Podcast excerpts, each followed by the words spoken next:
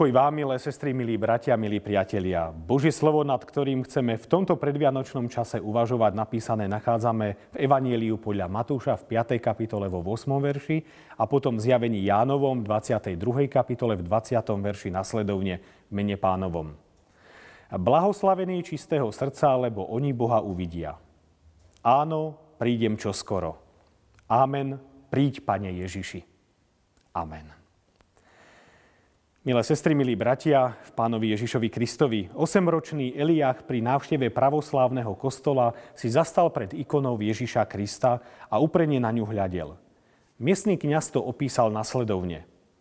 Bol to veľmi silný moment, pretože bolo očividné, že Eliach bol niečím mimoriadne uchvátený. Uprene sa pozeral na ikonu a niekoľkokrát sa detinsky zasmial a vyronil slzy. Pri pohľade na neho sa ma zmocnila na jednej strane veľká bázeň, a na druhej strane túžba vedie, čo vlastne Eliach vidí. Čo ho tak mimoriadne oslovilo, že niekoľko minút tam stál. Som hlboko presvedčený, že nevinnosť detského srdca mu umožnila vidieť niečo, čo nám dospelým nieraz uniká. Toľko z citátu. Áno, Boh dáva vidieť svoje veci a svoje pravdy odhaľuje tým, ktorí sú na to pripravení, ktorí majú čisté srdce i jasnú myseľ. Už stará zmluva nám hovorí o podmienkach vstupu do Božej prítomnosti. Žalmista si kladí otázku, kto smie vstúpiť na vrch hospodinov a kto sa postaviť na jeho svetom mieste.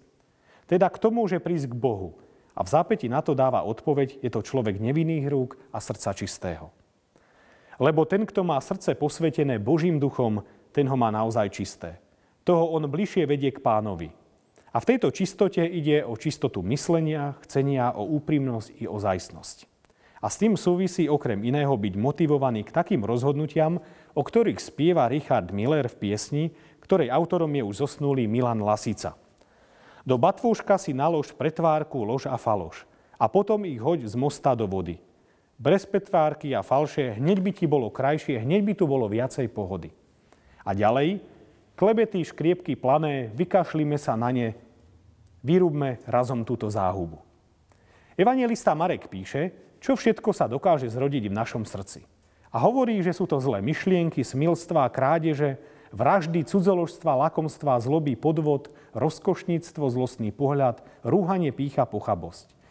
A Pán Ježiš hovorí, všetko toto poškvrňuje človeka.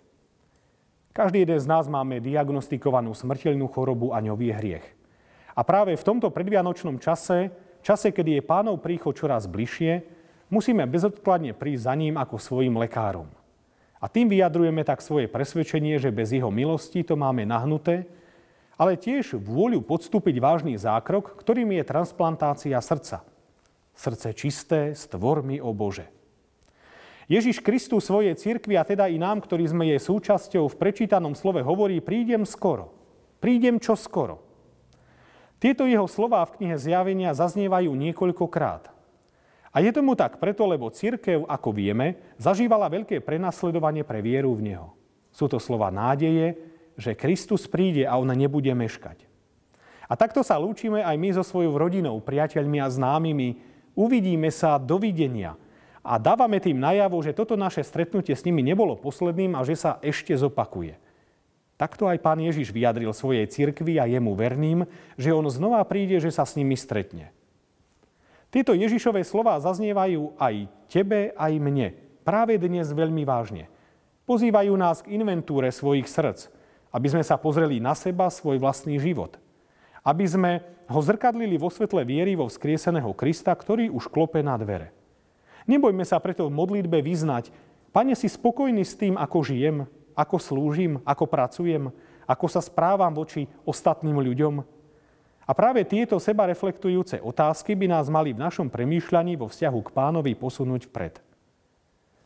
Církev, ako sme už povedali, v čase svojho martíria s radosťou v srdci zvoláva a reaguje na pánovo slovo o skorom príchode Amen, príď, Pane Ježiši, Maranata. Sestri a bratia, priatelia, verím, že aj my máme takúto túžbu vo svojom srdci, žiť pre pána Ježiša a byť s ním. Že máme túžbu vidieť ho aj v našom živote. Pričíta mi, že ho nevidíme, môže byť hneď niekoľko.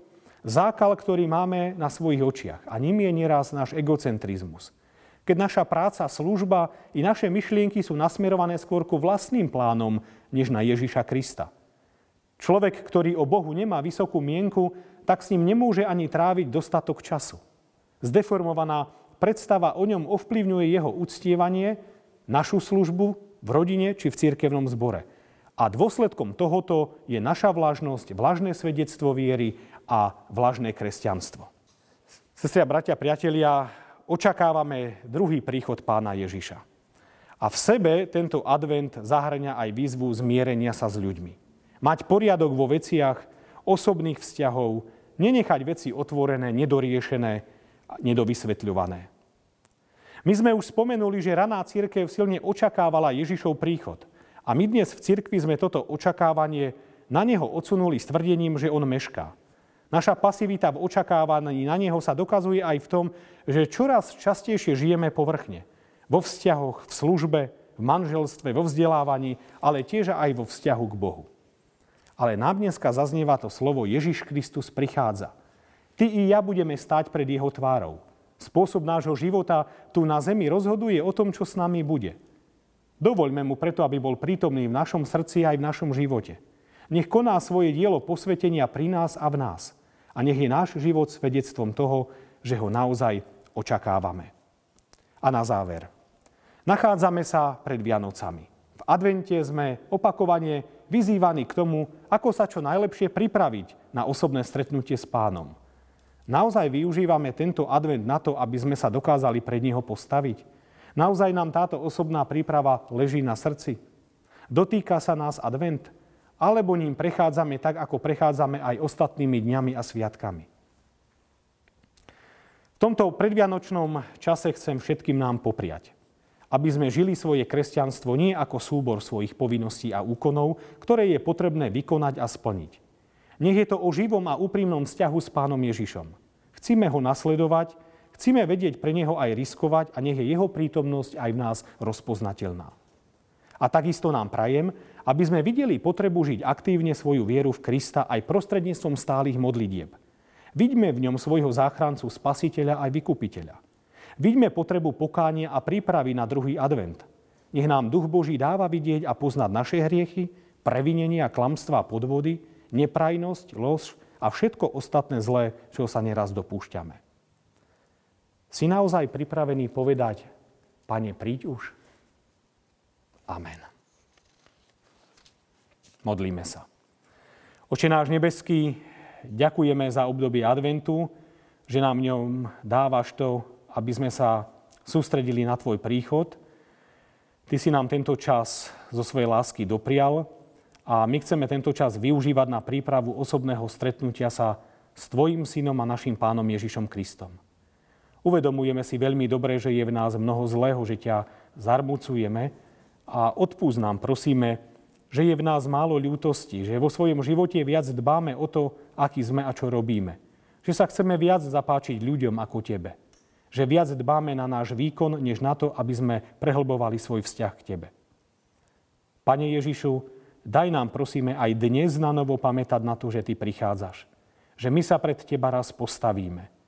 Nech máme čisté srdce od hriechu a všetkého zlého. Buď nám prosíme pri svojom poslednom súde s nami milostivý a daj nám uzrieť ťa tvárou v tvár plnosti. Amen.